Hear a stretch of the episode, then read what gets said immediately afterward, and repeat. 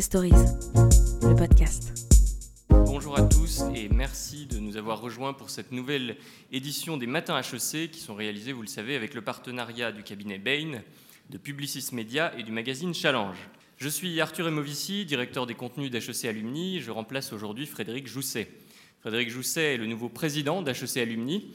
Il est absent ce matin car il est en voyage avec un autre président, celui qui habite en face. Ce matin est un peu spécial, c'est le dernier de la saison, et nous avons décidé de mettre en lumière un inconnu, un natif de la charmante ville de Laxou, près de Nancy, quelqu'un qu'on n'a jamais vu sur le plateau de BFM TV.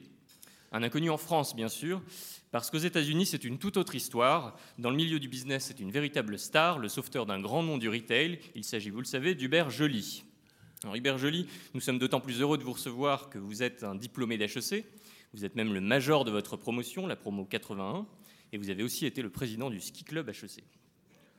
Après ce brillant passage par Jouy en Josas, vous avez hésité entre démarrer votre carrière professionnelle et continuer vos études. Finalement, vous avez choisi de faire les deux. Et vous étiez donc l'assistant du PDG de Sassilor au moment où vous êtes entré à Sciences Po. Et c'est même pire, c'est même un 3 en 1, puisque vous faites aussi votre service militaire à Fontainebleau durant votre scolarité. Tout fonctionne à merveille. Vous passez même votre grand oral haut la main, alors que la veille, vous étiez de garde toute la nuit pour surveiller des prisonniers, ce qui n'est pas banal. Ensuite, 14 ans chez McKinsey, et vous voilà doté à 37 ans d'un profil franco-américain d'élite très, très bankable. Vous en faites d'abord profiter une société de services informatiques, EDS, et puis vous démarrez votre parcours américain en prenant la tête de l'activité jeux vidéo de Vivendi. On est à la fin des années Jean-Marie Messier, vous assistez donc à la déconfiture de Vivendi et participez à la reconstitution du groupe. Et c'est ainsi que vous commencez à former votre CV de spécialiste des situations difficiles. Vous devenez ensuite PDG du voyagiste d'affaires Carlson Wagonly Travel. C'est là que vous vous faites vraiment remarquer. En développant la digitalisation et en clarifiant la proposition de valeur, vous arrivez à multiplier les ventes par trois. Vous faites de Carlson Wagonly Travel un leader mondial devant American Express Travel. Cela va tellement impressionner la fille du fondateur, Marilyn Carlson, qu'elle vous donnera les clés de tout le groupe en 2008. Alors une petite anecdote à ce sujet en dit long sur votre sens tactique ou sur votre chance. En 2007, vous n'étiez pas encore le favori pour le job, mais vous avez su bien utiliser les circonstances, puisque la France organise cette année-là la Coupe du Monde de rugby. Euh, vous invitez Marilyn Carlson et son mari à la finale, et comme vous devez tous les trois rentrer à Minneapolis le lendemain, elle va vous proposer très logiquement de partager son jet privé ce qui vous permet d'obtenir 8 heures de vol en petit comité avec elle, une super occasion pour défendre votre candidature. 8 heures d'entretien, c'est un peu long. C'est un peu long. Résultat, en 2008, vous voilà à la tête d'un géant mondial de l'hôtellerie avec 170 000 salariés et des marques aussi importantes que le Radisson ou TGI Friday. Grâce à vous, le groupe va traverser sans trop de dommages la crise financière et se remettre sur le chemin de la croissance et de la rentabilité grâce au plan Ambition 2015. C'est aussi l'occasion pour vous de développer votre style de management, un management pragmatique et humaniste. Peut-être est-ce lié à une vie spirituelle très riche, vous qui êtes un adepte des exercices spirituels d'Ignaz de Loyola Vous avez souvent exposé votre vision de l'entreprise avec une grande hauteur de vue. Je vous cite. Lors d'une présentation, je m'assure de toujours commencer par le progrès réalisé sur le plan humain. Créer de la richesse est un impératif, mais il y a une différence entre un impératif et un objectif, et notre objectif, c'est le bien commun. Cette manière de voir les choses vous donne un recul et une sérénité dans l'adversité qui vont vous être bien utiles quand vous entrez chez Best Buy. Alors, pour décrire Best Buy, euh, les journaux en France disent souvent que c'est le Darty américain. Et c'est vrai que euh, les deux vendent de l'électronique grand public et du conseil, mais il faut quand même prendre la, mesure de la différence de taille. Euh, Darty a 11 000 salariés, Best Buy en a 125 000. Darty a 350 magasins contre 1600 pour Best Buy. Puis ce sont des formats très différents puisque les Best Buy sont généralement euh, des très grands espaces de plus de 20 000 m2, plutôt à la périphérie des villes et pas euh, en centre-ville. On les surnomme les big boxes d'ailleurs. Mais Best Buy, quand vous arrivez en 2012, c'est surtout une entreprise qui semble perdue. Ses résultats sont en baisse, elle est frappée de plein fouet par la concurrence des géants du numérique et singulièrement par celle d'Amazon, contre laquelle elle semble impuissante. La faillite de vos concurrents Circuit City, CompUSA, Radio Shack semble confirmer l'intuition que ce modèle de distribution est en train de disparaître. Et pour couronner ce problème stratégique majeur, de nombreuses difficultés entravent l'entreprise. Démotivation, absentéisme, licenciement du précédent PDG pour une affaire de mœurs, vous avez tout eu. Plus original, vous devez faire face au fondateur et actionnaire majeur, Richard Schulz, qui essaye de monter une OPA pour reprendre le contrôle du groupe. Bref, la chute paraît si proche que certains fournisseurs hésitent à vous livrer. Alors, dans ce contexte, votre nomination apparaît d'abord comme une mauvaise nouvelle supplémentaire.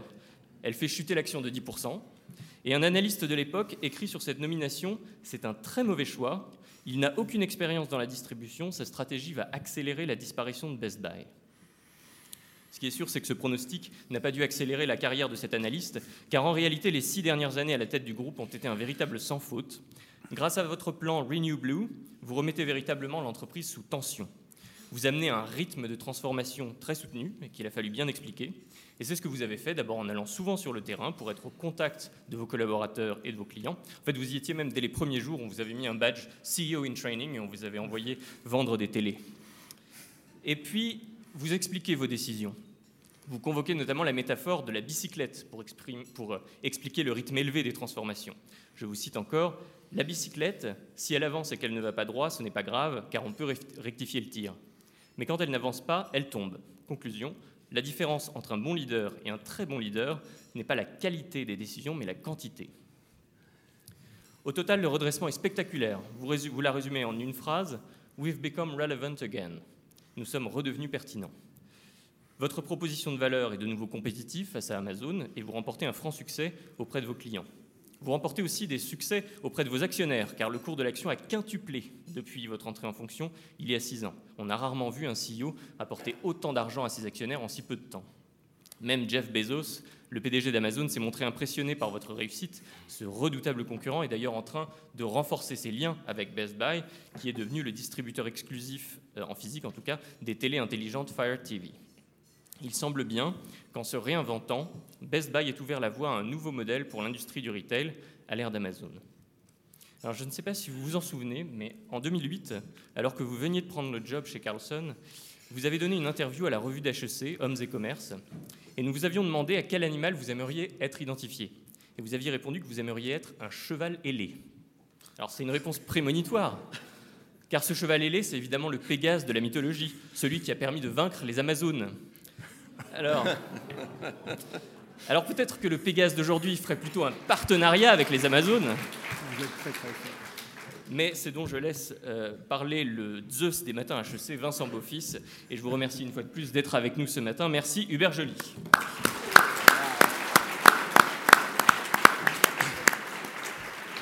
Bravo Arthur, quel, morceau de bravoure. Je pense qu'un journaliste à Challenge n'aurait pas fait mieux et Frédéric n'a qu'à bien se tenir, hein, parce que l'introduction incroyable. Donc on va passer euh, une heure ensemble, cher Hubert Joly. Merci de nous proposer ça. Et puis merci de retrouver ce, cadre qui est enchanteur pour une belle journée.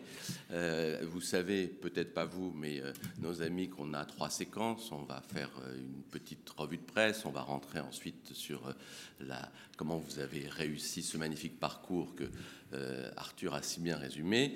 Les questions de la salle à partir de 9h, avec toujours cette possibilité, si vous êtes impatient, si vous trouvez que je pose de mauvaises questions, d'envoyer via un SMS et écrit là euh, ou une réaction euh, dès, le, moment où vous le souhaitez. Elles arrivent là et je les intègre dans le, développement de notre entretien. Et puis on termine avec une petite séquence un peu plus personnelle. Alors la revue de presse ce matin, c'est assez... J'ai hésité parce que je me disais que euh, depuis Minneapolis, comment on regarde ça? Et puis en fait, puisque c'est la une des échos, puisque c'était l'actualité d'hier. MEDEF, un président pour changer d'image, Farouk Bézieux, comment on voit ça depuis Minneapolis? Je, lis la presse française tous les matins.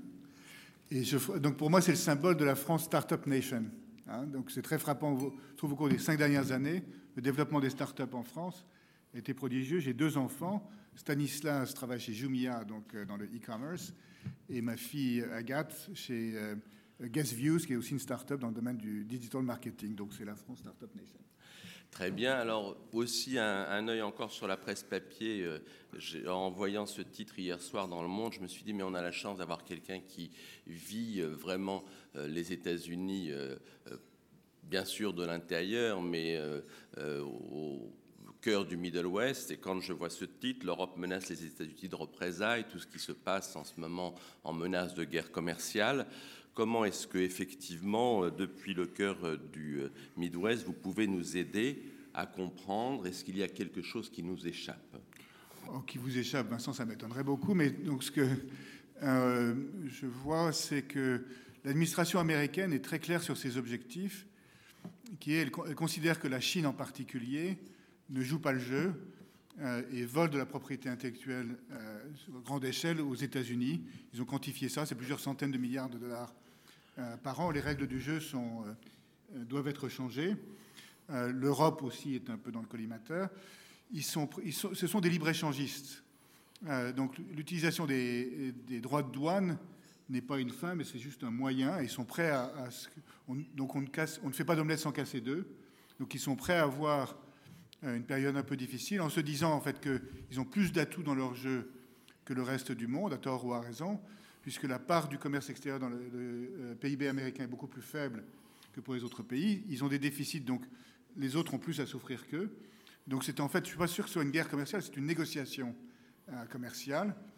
Ils ont des objectifs et ils sont prêts à, avoir une période un peu difficile. Ils pensent que ce sont les autres qui euh, blinkeront, comme on dit-on, qui euh, céderont les premiers. Alors, dernière page de, des pages roses du Figaro, les télévisions européennes mises à mal par le rouleau compresseur Netflix. Il y a toujours un petit peu d'avance aux États-Unis sur ce qui se passe en Europe. Est-ce que le rouleau compresseur Netflix a fait des dégâts aux, États-Unis sur le, système effectivement de, production et distribution audiovisuelle? C'est une bonne illustration de, l'innovation extraordinaire qui a lieu dans beaucoup de secteurs en fait, de, la, technologie. Donc les modèles sont régulièrement euh, remis en cause. Et si on voit les câbles opérateurs qui, sont peut-être les plus menacés par ça, ils ont complètement euh, réinventé leur business. En fait, l'essentiel du business de Comcast aujourd'hui, c'est pas la vente de, contenu par le câble, c'est l'accès Internet. En fait, donc euh, l'innovation crée des changements et il faut s'adapter. Bon, donc voilà, c'est ça la vie. La une du Parisien aujourd'hui est assez surprenante. Des prêts à 1%, est-ce bien raisonnable? Le Parisien, qui a toujours une approche concernante, euh, dit à ses lecteurs faisons attention. Est-ce qu'il n'y a pas effectivement, on s'interroge sur des risques de crise et de surendettement naissant? Est-ce qu'il n'y a pas, notamment aux États-Unis, un risque de surendettement des ménages? Et vous qui vendez aux ménages américains, est-ce que euh, vous êtes inquiet ou est-ce que vous êtes confiant? Le consommateur américain aujourd'hui est en très bonne forme, en fait. Hein. la demande est, très soutenue. Maintenant, tout le monde s'attend à ce qu'il y ait une récession. Alors, tout le monde essaye de trouver la, la bonne date. Est-ce que ce sera 2019, 2020, etc. D'où elle viendra? On a toujours du mal à prévoir à l'avance d'où viennent les récessions. Mais il y aura une récession. Quelle sera sa date, son ampleur, son déclenchement? Moi, je ne suis pas en mesure de vous le dire. Alors, je termine avec quelque chose qui vous parle, en tout cas certainement davantage. C'est la page business du New York Times ce matin. Euh, le, papier s'appelle New Heights for Amazon, nouvelles altitudes pour Amazon. Euh, je ne sais pas si le cheval ailé va être capable de, le contrer, on le verra, on va en parler tout de suite après. Mais enfin, c'est un papier incroyable où euh, le New York Times nous explique que Amazon est en train de, même au pied de l'Himalaya, de euh, livrer chaque jour dans un petit village qui se trouve à 5000 mètres d'altitude euh, des, une quinzaine de, colis et que ça marche. Quand on voit ce papier-là, est-ce qu'on on se dit, est-ce que la concurrence d'Amazon, est-ce qu'elle est normale? Est-ce que c'est rentable? Est-ce que c'est irrésistible? Ou est-ce que c'est déraisonnable de la part donc de Jeff Bezos d'aller comme ça euh, euh, dans tous les coins les plus reculés de la planète pour exercer son commerce? Amazon, pour moi, c'est probablement, quand on regardera cette période avec le recul, c'est probablement la boîte la plus impressionnante, la plus innovante, la plus extraordinaire qui, qui existe, avec une capacité d'innovation et de, vitesse de mouvement, de, capacité à essayer de nouvelles choses qui est, euh, qui est prodigieuse. En même temps, moi, je ne pense pas une seule seconde que euh, Amazon va détruire tout le monde. Il y a de la place pour Amazon et pour d'autres acteurs. Non, mais juste un point quand même. Aller euh, vendre euh, à 5000 mètres d'altitude au pied de l'Himalaya, est-ce que c'est pas déraisonnable? Est-ce que c'est pas n'importe quoi? J'ai pas beaucoup d'expérience en la matière. Ça, dans, effectivement, dans les terres plates du Middle West, euh, ça, on, ça, on, manque de, on manque de sommet. Je, je manque peut-être un peu d'altitude. Non, voilà, mais ça va quand même nous permettre de rentrer dans, dans ce que vous avez fait euh, au sein de Best Buy, parce que euh, il fallait vivre avec Amazon. Et euh, dire, quand vous êtes arrivé, est-ce que vous vous êtes rendu compte immédiatement que c'était le premier sujet pour vous? Ben, En fait, à l'époque, euh, on pensait qu'on allait mourir. Le phénomène euh, qui nous menaçait, c'était ce qu'on appelle le showrooming. Les gens vont dans leur magasin, passent du temps avec nos vendeurs, et puis ensuite achètent sur Internet parce que c'est supposé être moins cher. Puis aux États-Unis, je vous rappelle que les, à l'époque, les acteurs purement en ligne ne collectaient pas, ne, facturaient pas la, sales tax, donc l'équivalent américain de la, de la TVA, donc avec un avantage assez extraordinaire. Et donc, euh, de ce fait-là, ils allaient nous tuer. Donc, de fait, on n'est pas mort. Donc, comment, comment on s'y est pris, en fait? La première chose qu'on a fait, c'est qu'on a dit il faut qu'on soit compétitif en termes de prix euh, et éviter que le prix soit un facteur pour les, clients. Donc, on a mis nos prix au même niveau qu'Amazon. Et si jamais, parce que les prix bougent chaque seconde, si jamais on n'est pas au bon niveau, on dit au client, vous rembourse la différence. Donc, le prix n'est pas une considération. Donc en fait, de ce fait-là, on a, on a, tué le showrooming, puisqu'il n'y a aucune raison que le client quitte notre site ou nos magasins euh, du fait du prix, puisque le prix n'est plus une considération. Ensuite, on a investi en ligne, puisque c'est là où le, chemin d'achat du client commence. Donc on a très, fortement modernisé notre site. On livre aussi vite qu'Amazon, en fait, aujourd'hui, de manière gratuite. Et puis on a investi dans nos magasins, donc dans la formation des, des commerciaux. Euh, et puis en partenariat, ce qu'on a fait, c'est qu'on a fait des partenariats avec les plus grands acteurs technologiques au monde, puisqu'on a considéré que si vous êtes Apple, Microsoft, Sony, euh, Samsung, vous avez besoin de mettre en valeur vos produits. C'est-à-dire qu'un monde où il y a juste Amazon ou Walmart euh, ne permet pas de, euh, leur permet pas de valoriser le fruit de leurs milliards de dollars d'investissement technologique. Euh, et donc dans la distribution de voyages, j'avais un peu était actif, on fait toute sa marge sur les revenus des fournisseurs. Et là, c'est la même chose. Donc, on a deux business. En fait, on a des business vis-à-vis -vis du client et le business vis-à-vis -vis des fournisseurs. Et donc, euh, en avril 2013, on a fait un partenariat avec Samsung où euh, on leur a permis d'avoir dans nos magasins des boutiques Samsung, euh, donc juste en face des boutiques Apple, avec donc du personnel renforcé, des produits qu'on peut tester, et en trois mois, le patron de, Samsung a eu 1400 magasins Samsung dans des endroits de vraiment de très très bonne qualité, ce qui lui aurait pris 10 ans et des risques extraordinaires. Et euh, donc après avoir fait ça avec euh, Samsung, on a fait ça avec, avec en fait tous les acteurs, y compris Amazon et Google, où ça permet de démontrer. Donc ce qu'on a inventé, c'est c'est pas le showrooming, c'est le showcasing. C'est le fait de, mettre. Donc on est devenu un peu le Colisée où les gladiateurs se battent et pour le client, c'est formidable parce que à l'intérieur du magasin, il a accès à des experts, à de la technologie, et ça a complètement changé le, la, la, la, donne. Vous avez réinventé le principe des démonstrateurs qu'il y avait dans les grands magasins ouais. euh, au siècle dernier, ouais, tout à fait. Façon. Et avec une particularité, donc c'est pas une, juste une série de boutiques parce que il n'y a, aucun, il y a aucune maison, que ce soit aux États-Unis ou en France, qui soit monomarque. Même la maison de Tim Cook, il n'y a pas que des produits Apple ou la maison de, de peu importe. Euh, il y a un écosystème, enfin, tout est connecté maintenant. Donc nous, on est un peu auprès des particuliers, ce qui est euh, Accenture auprès des entreprises. On est consultant, on est intégrateur, et ensuite on apporte le support aux, aux clients. Donc on a un rôle tout à fait unique. Euh, et le fait qu'on ait notre site, les magasins, et qu'on aille chez les gens, on se déplace chez les gens pour être consultant et, apporter les services après-vente, ça change complètement la donne et on est le seul à pouvoir apporter euh, ce service-là. Amazon ne peut pas faire ça en fait. Donc euh, voilà, on a réinventé la boîte sans trop se, en regardant un peu Amazon, mais surtout en regardant le client. Mais j'ai bien entendu tout à l'heure, vous évoquez le fait que vous avez fait également un partenariat avec Amazon? Alors, on a fait plusieurs. Donc, ça fait dix ans en fait qu'on vend leurs produits. Beaucoup de, de retailers ont, ont, des états d'âme à vendre les produits d'Amazon, ce qui se dit c'est le cheval de Troie. Euh, et euh, voilà, ça va permettre aux clients d'acheter sur Amazon. Alors, il n'y a pas besoin de parler de cheval de Troie parce que tout, tout le monde est client d'Amazon, donc de toute façon, ce n'est pas un sujet. Mais comme on a comme rôle auprès des clients de mettre à leur disposition les meilleures technologies, exclure Amazon n'aurait pas de sens. Donc ça fait dix ans qu'on vend leurs produits. L'année dernière, on a mis en place euh, un peu un rayon Amazon avec des démonstrations en temps réel de ce que Alexa peut faire, qui vient d'être lancé en France, si je comprends bien. Et ça, ça rend un service formidable aux clients. Et ce qu'on a fait au mois d'avril, qui est encore, à mon avis, plus innovant, Amazon, c'est à la fois un retailer, mais aussi c'est un concepteur de produits. Donc. Euh, et leur plateforme Fire TV dont vous parlez, c'est probablement aujourd'hui la meilleure plateforme de télévision intelligente.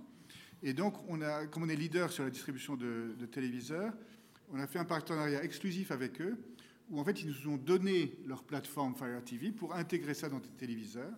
On est les seuls à avoir ce droit-là. C'est vendu exclusivement chez Best Buy et par Best Buy sur Amazon.com. Et effectivement, Jeff est venu dans un de nos magasins pour l'annonce en disant l'achat d'un téléviseur, c'est un, achat important en fait pour un consommateur, et vous avez besoin de voir et de toucher et d'être conseillé.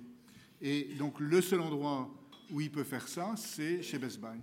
Et alors, quand vous avez vu Jeff, vous lui avez pas dit au passage, écoute Jeff, euh, est-ce que tu pourrais euh, euh, faire du business rentable un jour? Ça nous aiderait. Euh, est-ce que vous avez le sentiment que vous avez affaire à une concurrence tout à fait normale et loyale Alors, quand vous regardez son compte d'exploitation, il gagne de l'argent. Donc, il a trois segments dans son, dans son reporting financier.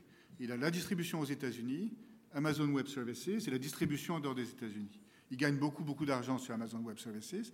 Il gagne sa vie très, très correctement sur la distribution aux États-Unis. Il a une, une marge d'exploitation qui est à peu près de 7%, donc ce qui est très positif.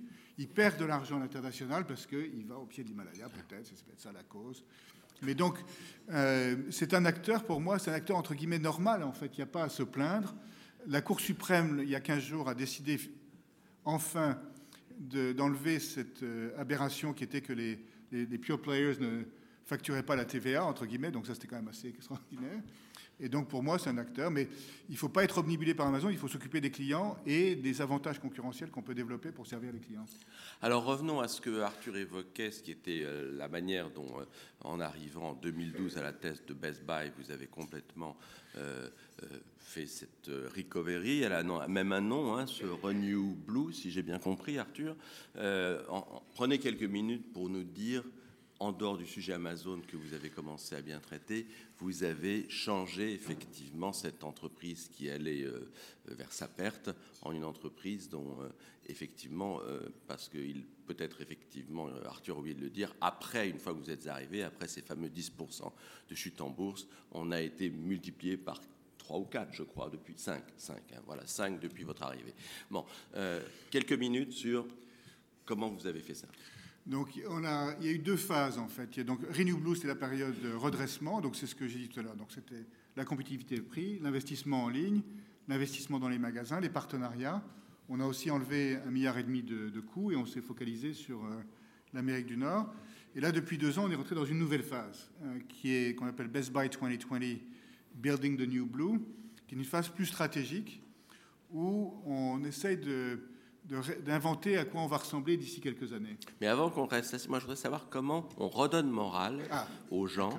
Euh, il paraît, euh, j'ai relu hier un, un article qu'on avait fait dans Challenge un an après votre arrivée en 2013, Jean-François Arnaud qui ici qui l'a fait, qui évoquait le fait que les gens tout simplement n'allaient même plus travailler. Euh, ah comment vous avez remis en fait euh, l'église au milieu du village? Alors donc le, sur le comment en fait, le comment. Il y a plusieurs choses qu'on peut mettre en évidence. La première chose, c'était de reconstituer l'équipe de direction. Donc moi, je suis un peu maoïste. Je pense que les, poissons pourrissent par la tête et qu'il faut balayer les escaliers par le haut. Donc il faut vraiment rapidement reconstituer l'équipe de direction.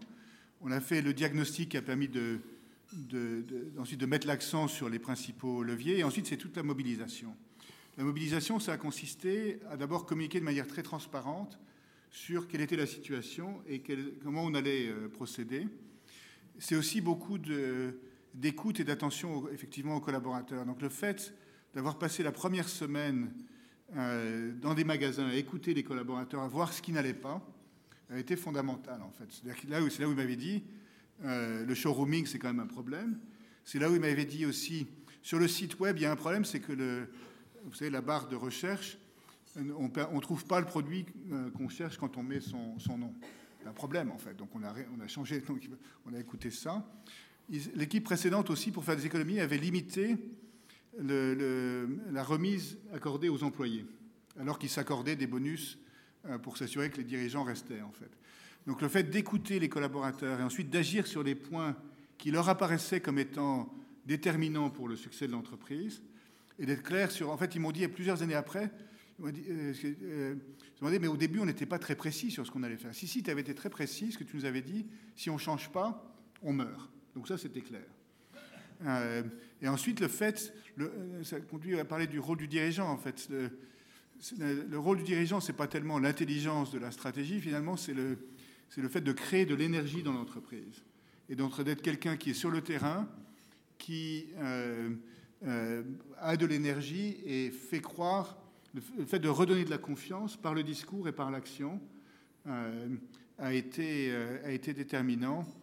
Euh, la théorie de la bicyclette est une bonne théorie, en fait, c'est de dire, de prendre des décisions, pas s'occuper de stratégie au début. Dans un redressement, on s'occupe d'améliorer les opérations, ce qui donne ensuite des degrés de liberté stratégique, et d'établir une dynamique de progrès où tous les mois, on sent qu'on fait des progrès, donc on n'est pas, pas sorti d'affaires, mais le mois N, euh, le fait d'être mieux que le mois précédent ou que le même mois de l'année dernière, ça, ça apporte aussi de la, de la dynamique.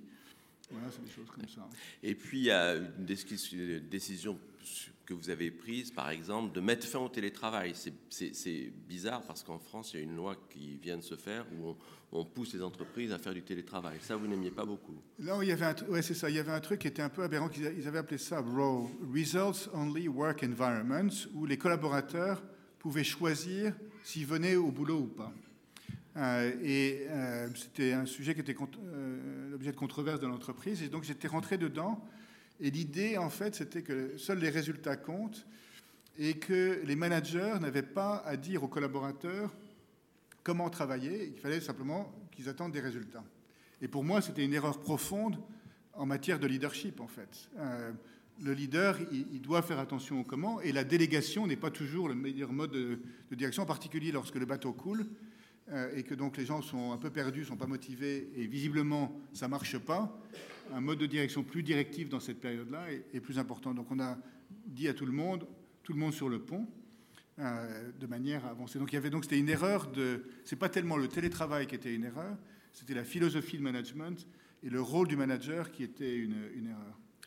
Alors, vous avez pris aussi des décisions sur euh, ce qu'était euh, l'ensemble de, des, marques, mais aussi des produits. Est-ce que vous avez mis de côté certaines catégories, certaines lignes de produits dont vous ne considériez pas qu'elles euh, devaient être dans des Best Buy?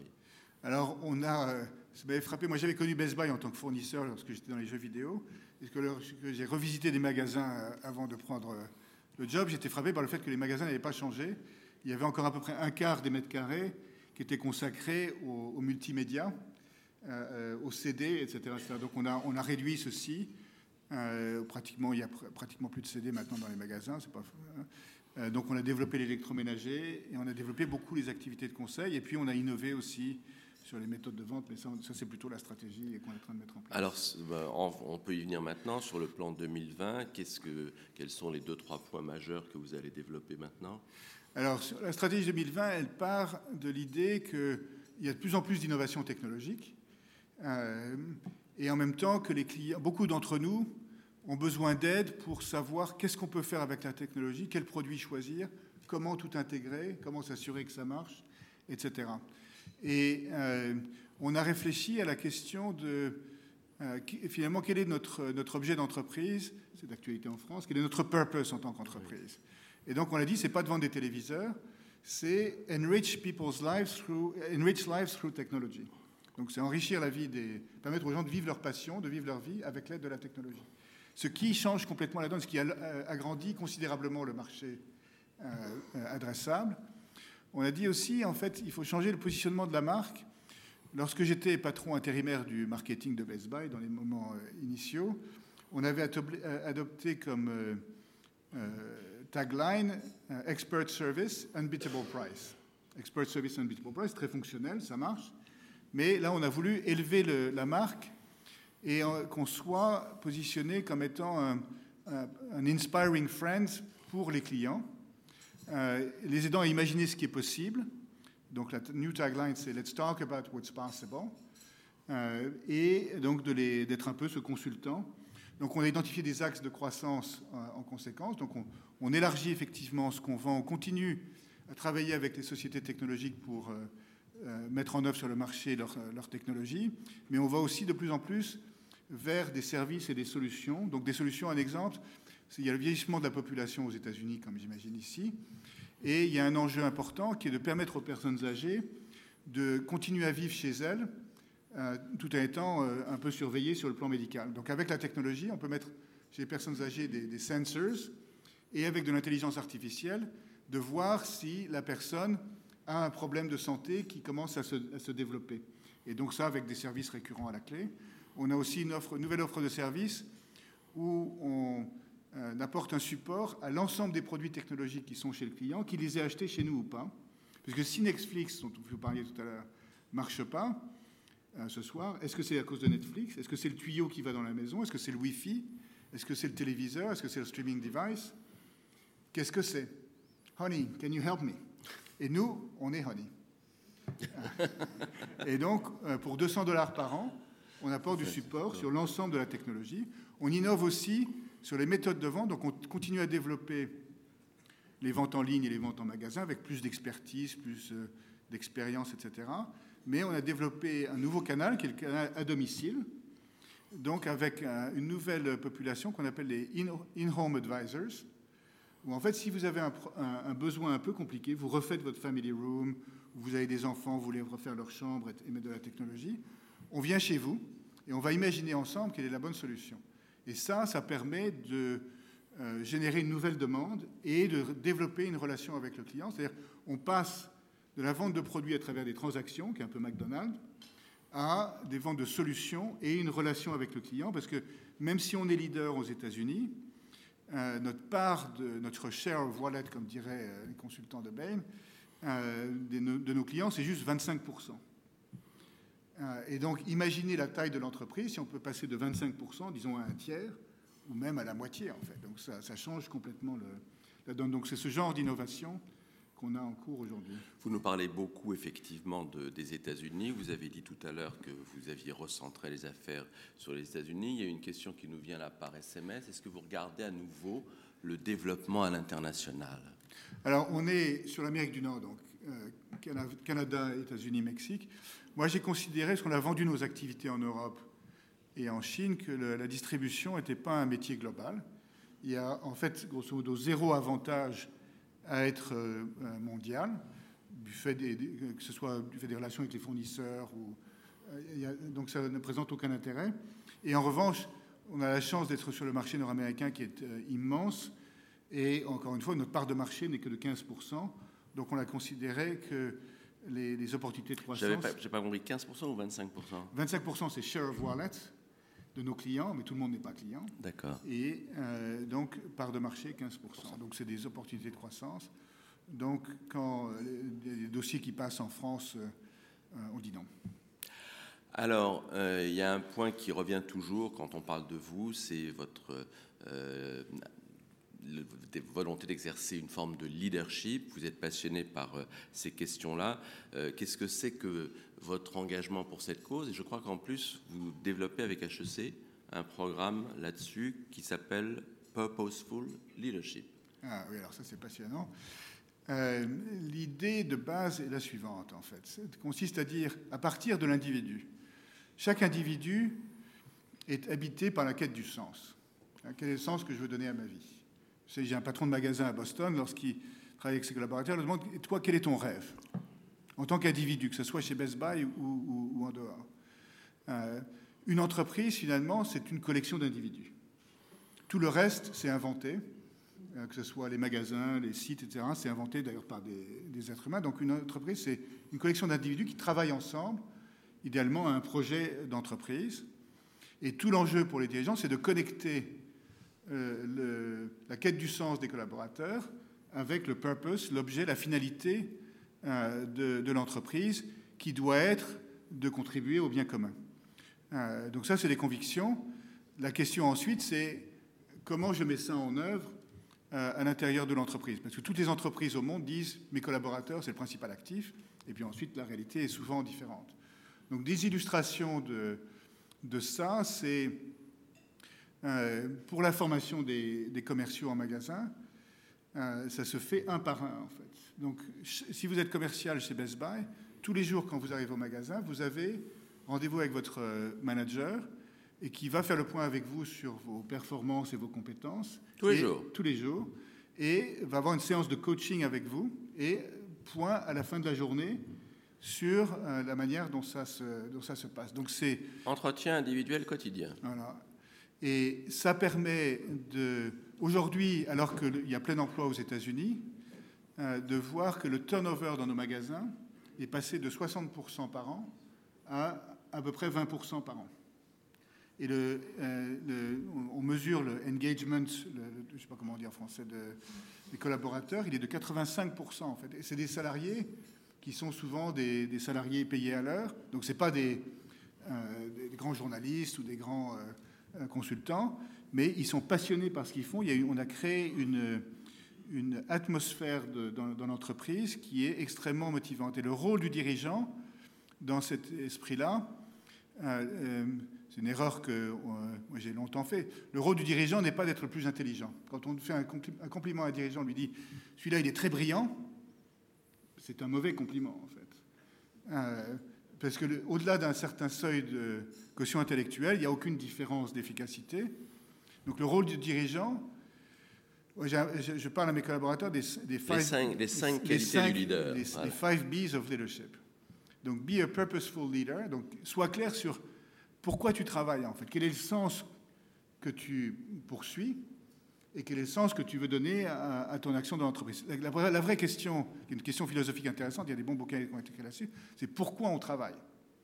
Il, faut se poser la question de pourquoi je travaille. Et j'ai le choix en fait. Je peux dire je travaille pour gagner de l'argent, je travaille pour arriver, ou bien je travaille pour euh, donner du sens à ma vie en fait. Donc être un purposeful leader. Et les entreprises où les collaborateurs peuvent connecter le sens qu'ils donnent à leur vie au sens de l'entreprise, c'est quelque chose d'exceptionnel. Quel est mon rôle en tant que leader?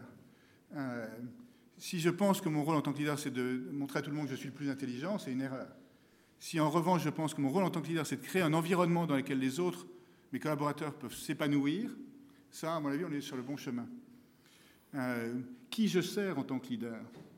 Si vous pensez que vous vous servez vous-même, ou votre patron, ou le CEO de l'entreprise, moi j'ai dit à mes, collaborateurs ou aux officers de l'entreprise, it's okay.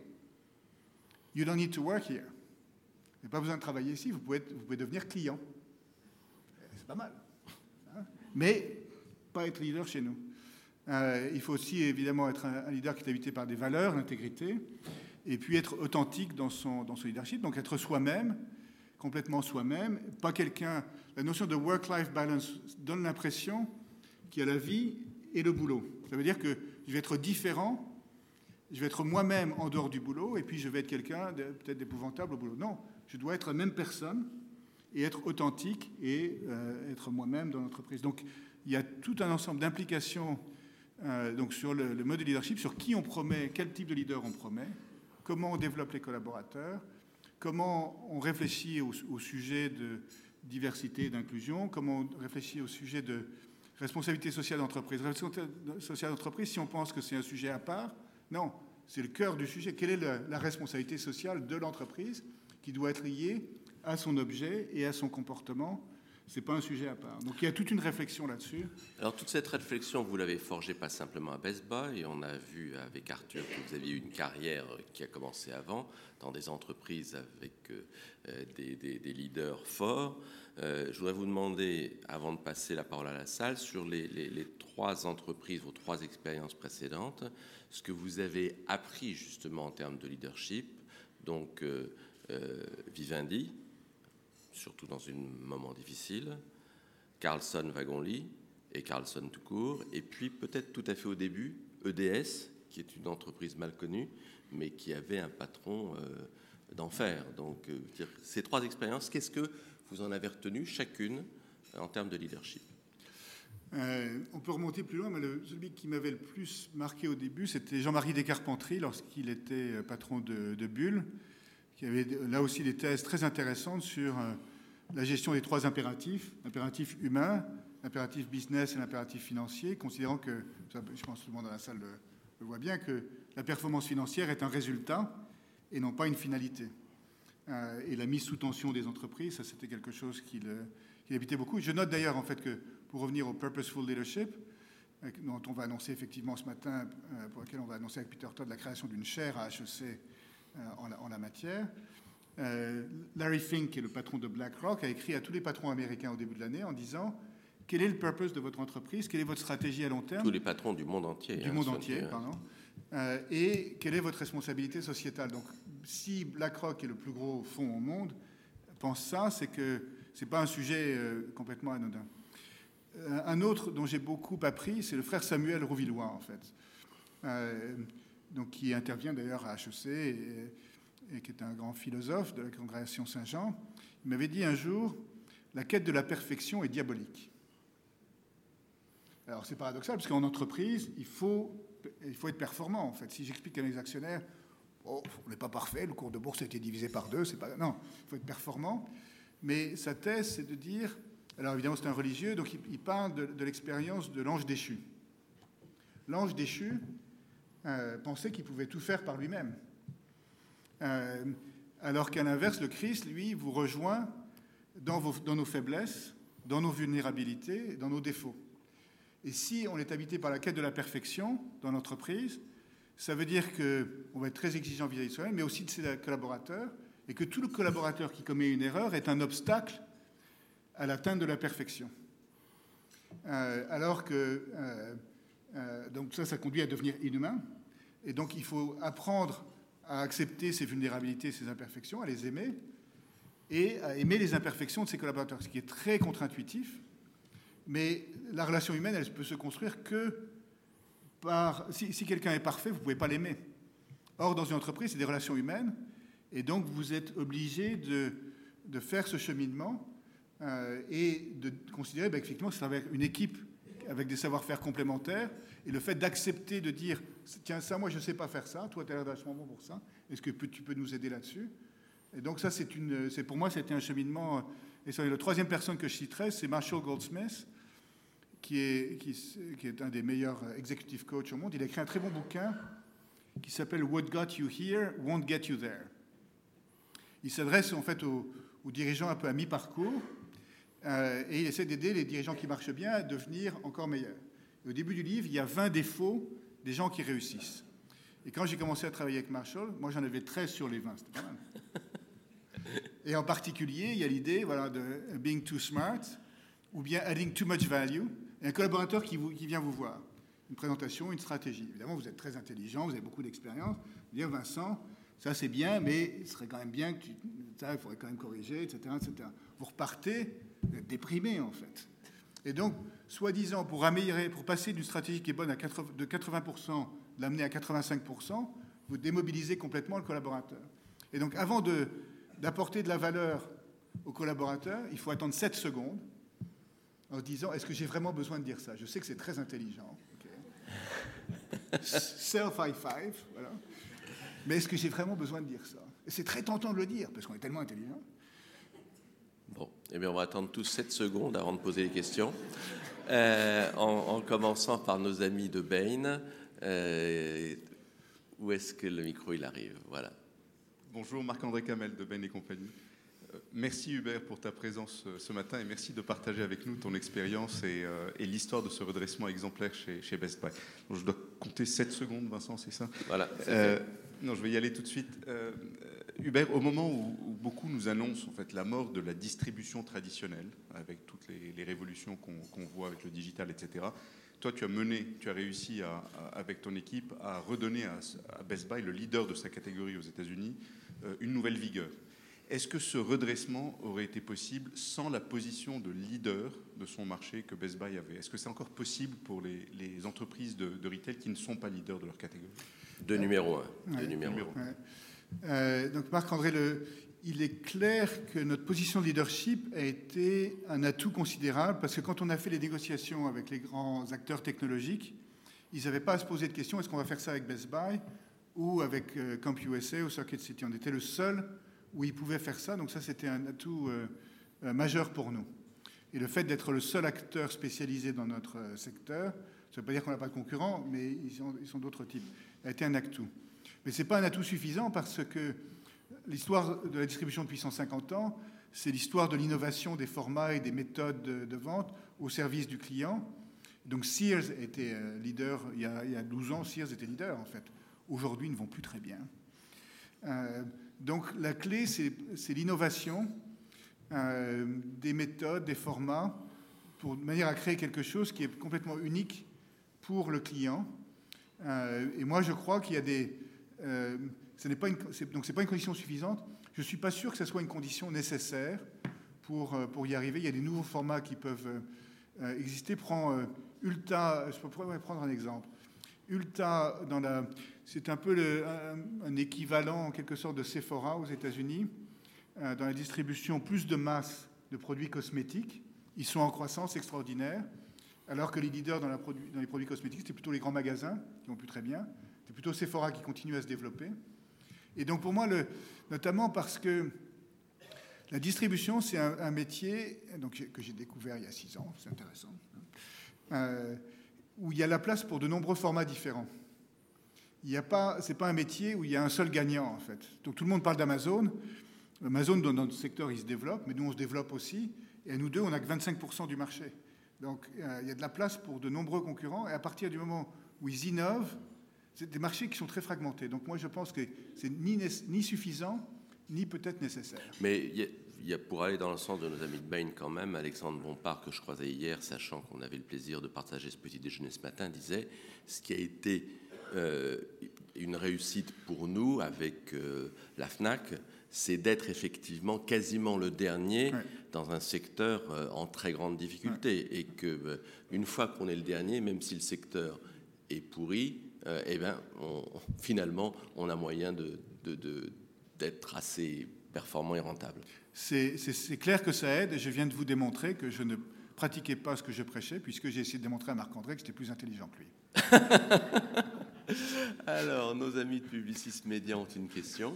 Oui, bonjour monsieur euh, Giovanni Mezzano de Publicis Media. Vous avez annoncé il y a un mois un repositionnement important de votre marque avec euh, une nouvelle tagline et un nouveau logo. Comment fait une marque euh, comme la vôtre pour euh, assurer la continuité euh, de sa relation avec les individus dans un monde du retail qui est en constante révolution tout le temps? Oui, donc ça c'est un projet passionnant qu'on a. alors c'est beaucoup plus que le logo et la tagline. En fait, on a une équipe dans le cadre de notre stratégie Best Buy 2020 qui a retravaillé, ce qu'on disait tout à l'heure, sur le positionnement de la marque et leur intuition géniale, ça a été de dire, dans notre métier, il faut que la marque vienne de l'intérieur.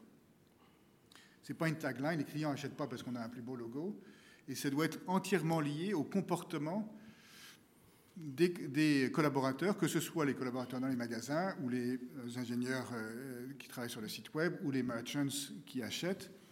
Euh, et donc, il y a toute une formation qu'on a menée, donc un positionnement qui est Inspiring Friends, Let's talk about what's possible. Et trois comportements euh, qui doivent guider les collaborateurs dans l'entreprise. Les trois comportements, c'est soyez humain, be human. Euh, donc ça veut dire que quand je parle avec un collaborateur, je dois lui parler, je dois d'abord comprendre ce qu'il veut.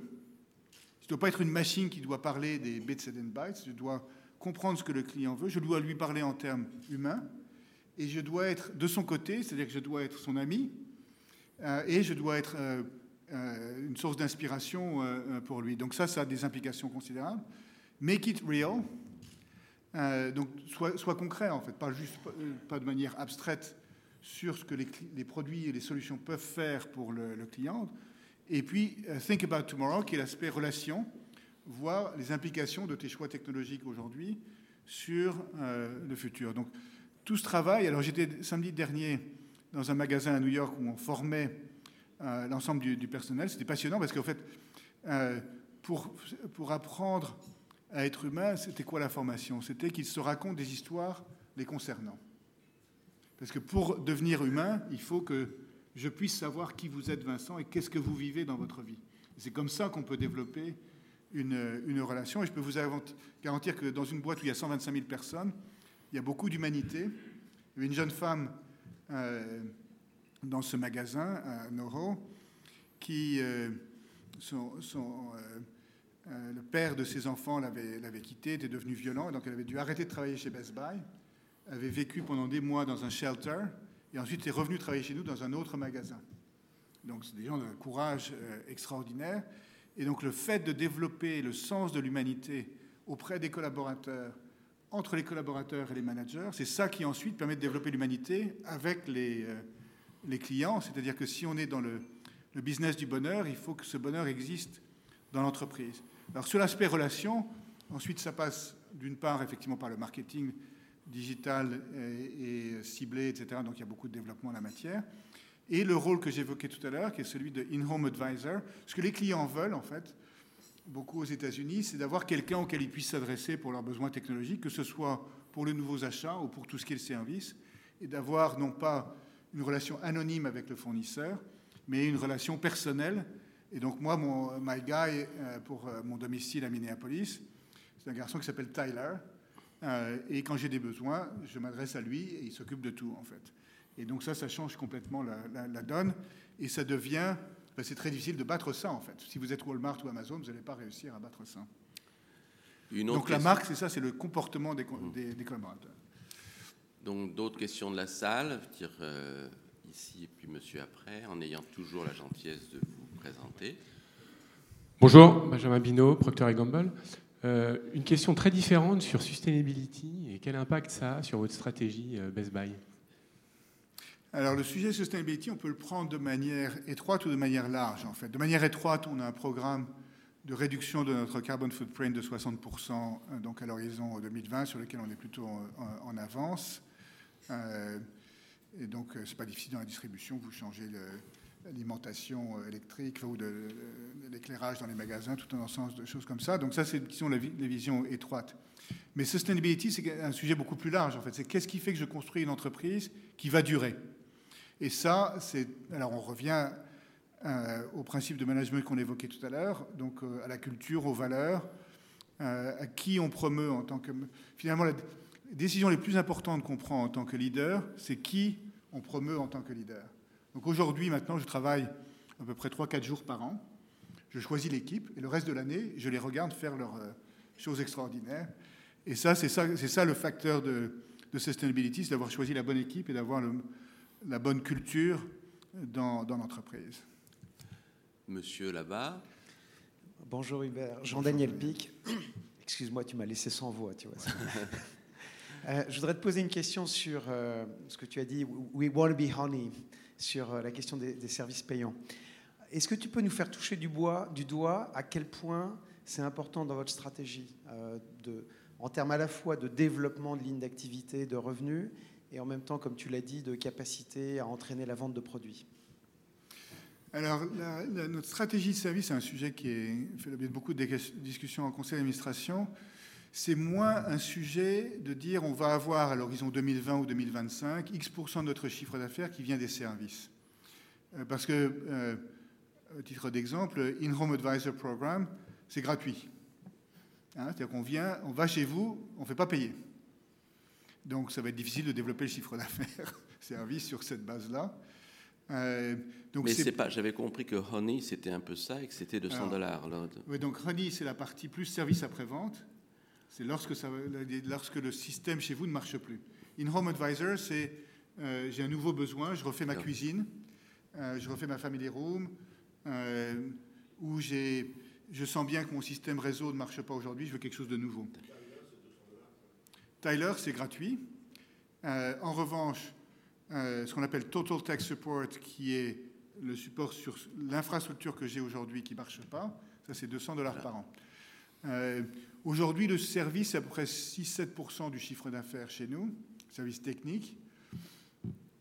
Est-ce que ça. donc, mais l'objet, c'est-à-dire la stratégie, elle est intégrée. On n'a pas une stratégie de service sur le côté, c'est de permettre de faire que notre purpose voit le jour et que notre positionnement de marque en tant qu'inspiring friend voit le jour. Donc c'est euh, une stratégie service qui est au service de la stratégie dans son ensemble. Euh, alors on mesure effectivement que les clients de Total Tech Support euh, ont tendance à plus revenir chez nous, puisque comme il n'y a pas de différence de prix, qu'on a du conseil et qu'ensuite je vais m'occuper de vous, il faudrait quand même être un peu ballot pour aller ailleurs, en fait. hein. Donc c'est un peu ce que dit Jeff Bezos avec Prime. On veut faire, lui, ce qu'il dit, c'est qu'il faut, il faudrait être fou pour ne pas avoir Prime, en fait. Donc à terme, il faudrait être fou pour ne pas euh, acheter l'ensemble de ces produits euh, chez Best Buy. Ça va être plus la combinaison d'un ensemble de choses. Donc le conseil en magasin, in-home advisor, total tech support, et ensuite que ça se traduise en vente de produits ou de services, ça c'est un peu secondaire. Donc c'est comme ça qu'on réfléchit plutôt qu'une stratégie de service un peu sur le côté. Une question là-bas et puis devant après. Bonjour, Pascal Stéphanie, HEC 88. Je me définirais comme un social business angel. Euh, je voudrais revenir sur, sur le leadership et l'humain. Euh, on sent beaucoup d'unité dans votre rôle de leader et dans ce, ce qui, qui vous êtes, ce que vous êtes. Il y a ce sens aussi entre le, le- le sens de, vos, de vie de vos collaborateurs et le purpose de l'entreprise. Est-ce qu'il vous arrive quand même de vivre des moments où vous vous sentez plus cette unité, où vous avez à prendre des décisions de leader et vous dites, bah, c'est pas vraiment moi, mais je vais le faire parce que pour mes stakeholders, c'est peut-être la meilleure chose à faire. Et si ça vous arrive, moi ça m'arrive beaucoup, hein, mais si ça vous arrive, comment vous faites?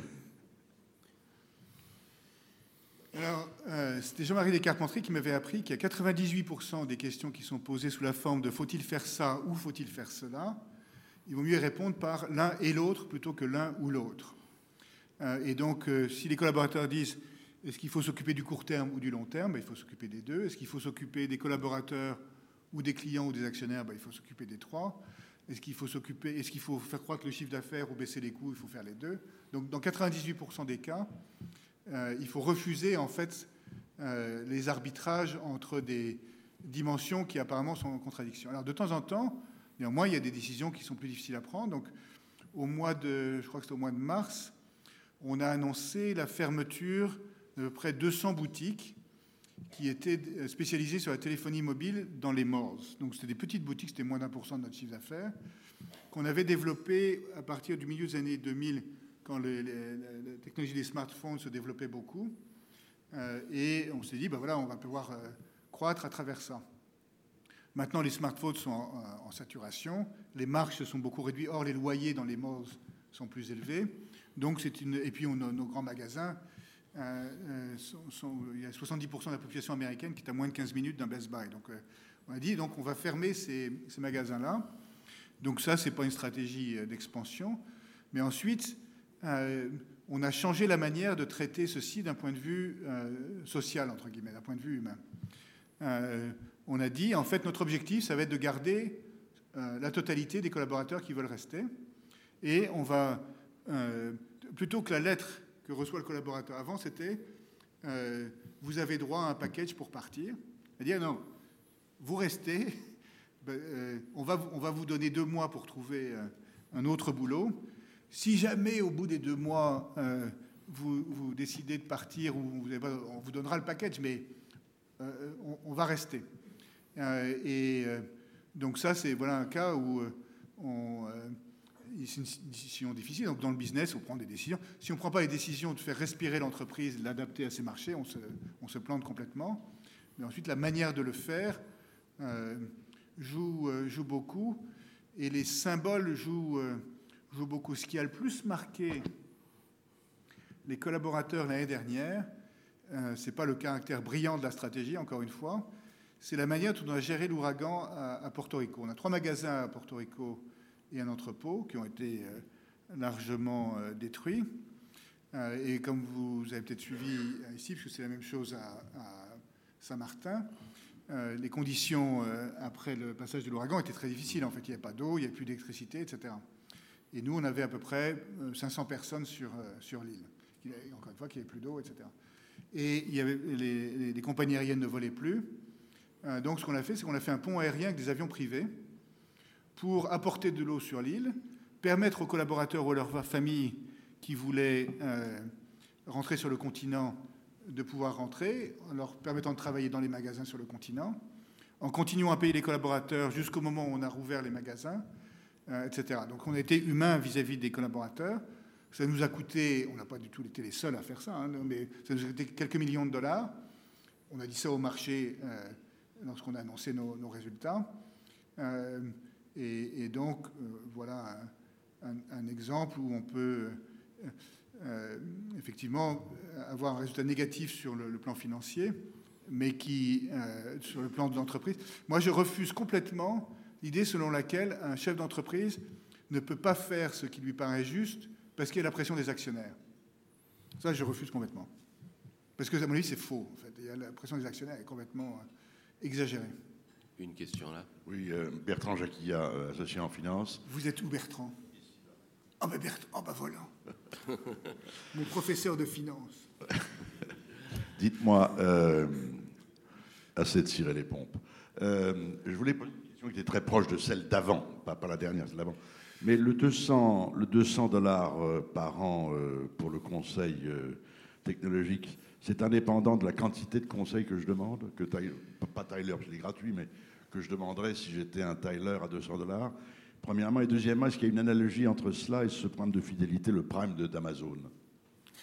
Alors, aujourd'hui, il y a, en fait, on a deux offres. Vous avez raison de souligner. Donc, euh, et ça évoluera. En fait, on a, on a 200 dollars par an pour le grand public et on a une offre plus sophistiquée pour euh, le, haut de la pyramide. Donc, il y a deux offres et, je pense qu'au cours du temps, ça va évoluer. Est-ce que Total Tech Support, c'est l'équivalent de, Prime? On a eu beaucoup ces débats en interne. Avant tout, c'est une offre de service euh, qui, en tant que telle, doit exister et qui rencontre un très très fort succès en fait auprès des, des collaborateurs. Moi, j'ai la conviction que la combinaison du in-home advisor et ensuite du total tech support, plus peut-être d'autres choses qu'on doit faire, le fait que nos prix sont les mêmes qu'Amazon, euh, doit nous conduire, euh, doit nous permettre d'augmenter notre share of wallet auprès des, des clients et de faire que on, crée ce que Jeff appelle une flywheel, où euh, de plus en plus les clients euh, vi- vi- viennent, viennent vers nous. Et pense Best Buy. Olivier Ménériot. C'est formidable, en fait, des matins à HEC, il y a tous les copains qui sont là. Olivier, Oui. une, une question courte parce qu'il nous, faut courte. encore- il nous faut cinq minutes pour la partie personnelle. Très très courte. On a parlé d'EDF, de Vivendi, de Carson Wagonie, de Carson. On a oublié McKinsey, c'est d'ailleurs comme ça qu'on se connaît. Euh, Est-ce qu'il y a un temps pour le leadership? Autrement dit, pour, tu as changé quatre ou cinq fois de, euh, de job. Et euh, en, en fait, on peut être lifetime leader, lifetime trustee. ou Pourquoi est-ce qu'on change de, moment, le- de job à un moment? Est-ce qu'il y a un moment où on a fait le tour et il faut passer à autre chose? C'est toi, Olivier, qui avait envoyé la petite question à quel moment changer quand il n'y a plus de challenge? Hein, Voilà. Il y a, mais il y a toujours, Mais challenge est toujours là. il y a, a pas de règle, à mon avis. Il y a des gens qui font toute leur carrière dans la même euh, entreprise en ayant plusieurs jobs auprès de la même entreprise. Euh, moi, c'est un peu le concours de circonstances en fait que qui m'a conduit euh, euh, à changer, mais il n'y a pas de, règle. Ce qui me paraît essentiel, c'est d'avoir en permanence effectivement des, défis et des horizons de temps. Moi, je vis beaucoup avec des horizons de temps de 3-4 ans. On se dit qu'est-ce qu'on veut réussir, qu'est-ce qu'on veut faire euh, au cours des 3-4 prochaines années?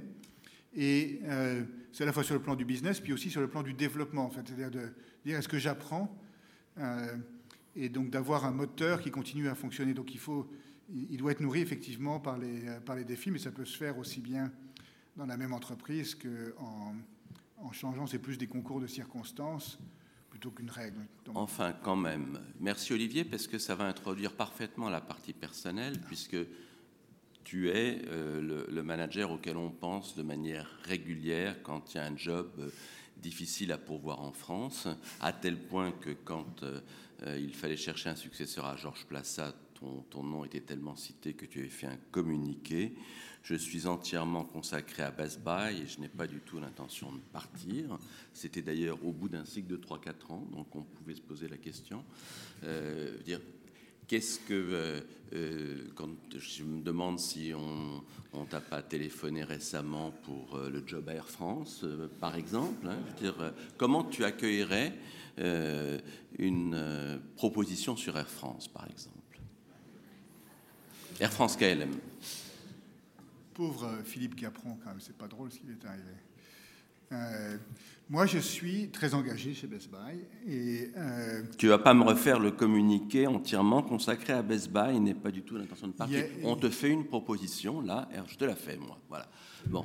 Comment tu réagis euh, dire, par rapport au défi formidable de remettre cette entreprise, je ne vais pas dire euh, au milieu du village, mais. Ouais, donc en fait, moi j'ai dit. Donc effectivement, quand euh, votre cours de bourse progresse beaucoup, on vous fait souvent des propositions. Moi je dis systématiquement non, euh, parce que il y a les critères que j'utilise pour voir où je suis, c'est est-ce que je fais quelque chose, la possibilité de faire quelque chose qui est meaningful, impactful et joyful.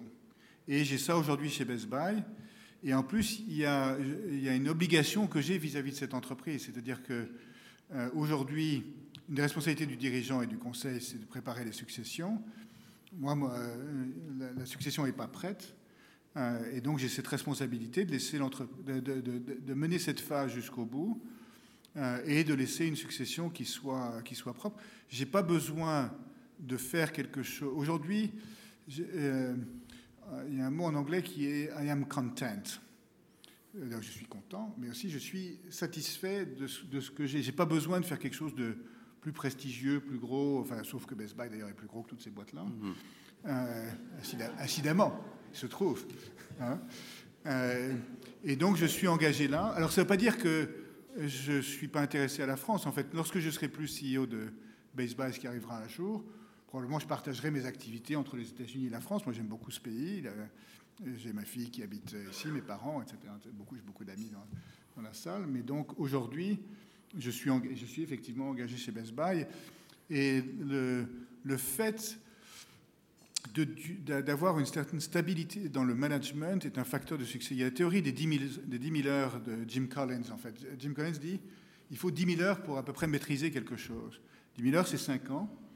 Euh, donc on a fait 4-5 ans de turnaround et maintenant on est dans une phase de stratégie et de croissance. Euh, donc on, s'amuse beaucoup et, et il faut aller jusque, il faut aller jusqu'au bout et ce serait pas juste vis-à-vis de cette euh, entreprise de, de qui- de quitter le navire à, à ce moment-là. Mais est-ce qu'un des deux chasseurs de tête qui bossent sur la mission t'a contacté? Tout le monde a mon numéro de téléphone. Est-ce qu'ils t'ont contacté?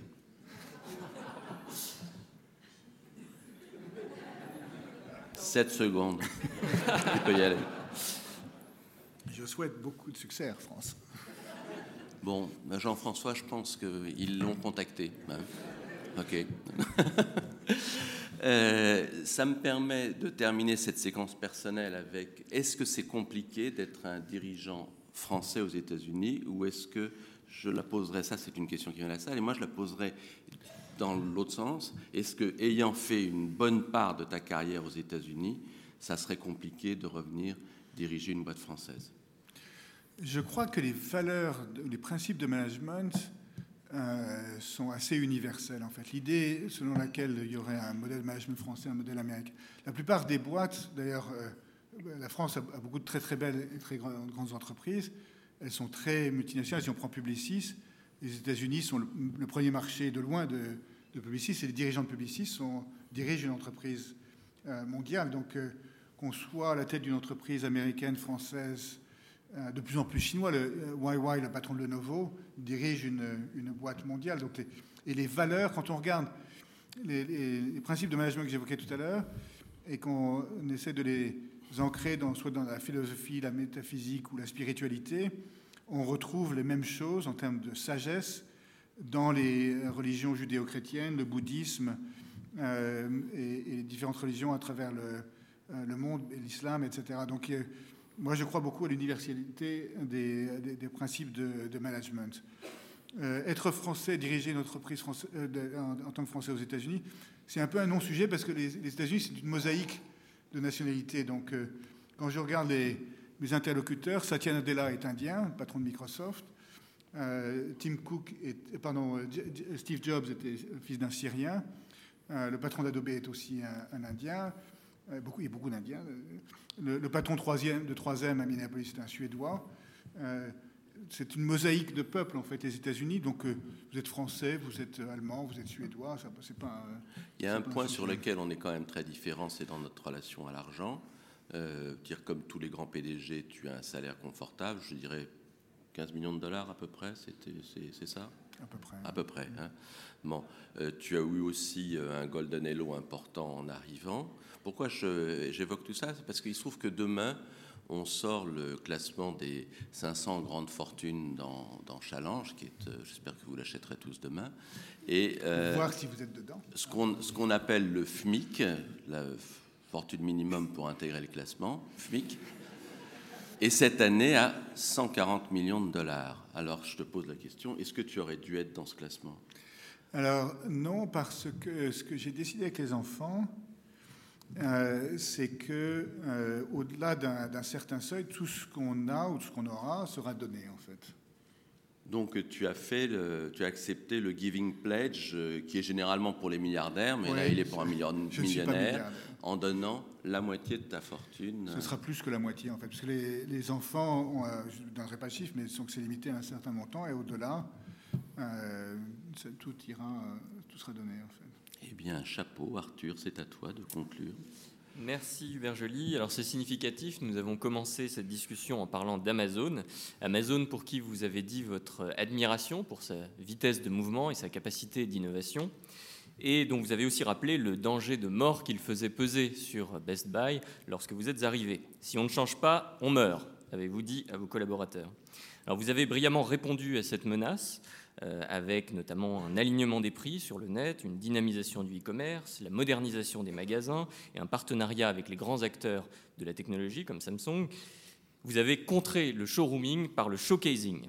Et ces partenariats, vous les avez étendus même à Amazon, puisque votre obsession, c'est le client, le service au client. Il faut lui apporter les meilleures technologies disponibles, euh, sans exclusive. Vous pensez d'ailleurs qu'il ne faut pas être obnubilé par Amazon, euh, et même si vous êtes l'ex-président du club de ski, vous ne le suivrez pas jusqu'à l'Himalaya. D'ailleurs, vous avez avoué être maoïste et pas bouddhiste. Euh, les poissons pourrissent par la tête, c'est donc par là que vous avez commencé. Puis vous avez cherché à apporter de l'énergie dans l'entreprise avec un mode de direction euh, plus euh, directif, justement. Alors plus directif, mais en phase avec vos valeurs, des valeurs euh, qui s'appliquent en interne comme en externe. Pour vos clients, vous devez être des inspiring friends qui vont installer la technologie utile au domicile. Et pour vos collaborateurs, vous croyez au purposeful leadership. Maintenir cette connexion entre le travail et la quête de sens personnel, c'est une chose que vous vérifiez avec des entretiens quotidiens chez Best Buy. C'est un thème auquel vous êtes très attaché, donc vous avez aussi relevé qu'il est très en phase avec l'actualité française. Alors je vais faire un peu comme Vincent, je vais faire la pub de la revue d'HEC, Hommes et Commerce, retrouver ce thème dans le dernier numéro de la revue avec une interview notamment de Jean-Dominique Sénard, page de pub terminée. Et ceci dit, si vous souhaitez acheter une GoPro pour cet été, vous savez où aller, à la FNAC, puisque euh, vous avez clairement dit que vous n'iriez pas en France. On continuera donc à suivre vos euh, succès de loin jusqu'à un éventuel retour. Vous avez refusé Carrefour, vous avez refusé Air France à moins que. En tout cas, euh, nous vous remercions Hubert Joly pour ce beau matin d'été et je vous souhaite à tous d'excellentes vacances en vous rappelant que nous nous retrouvons le 18 septembre pour recevoir Frédéric Oudéa, le président de la Société Générale, et ce sera de nouveau au Salon Vendôme. Merci beaucoup.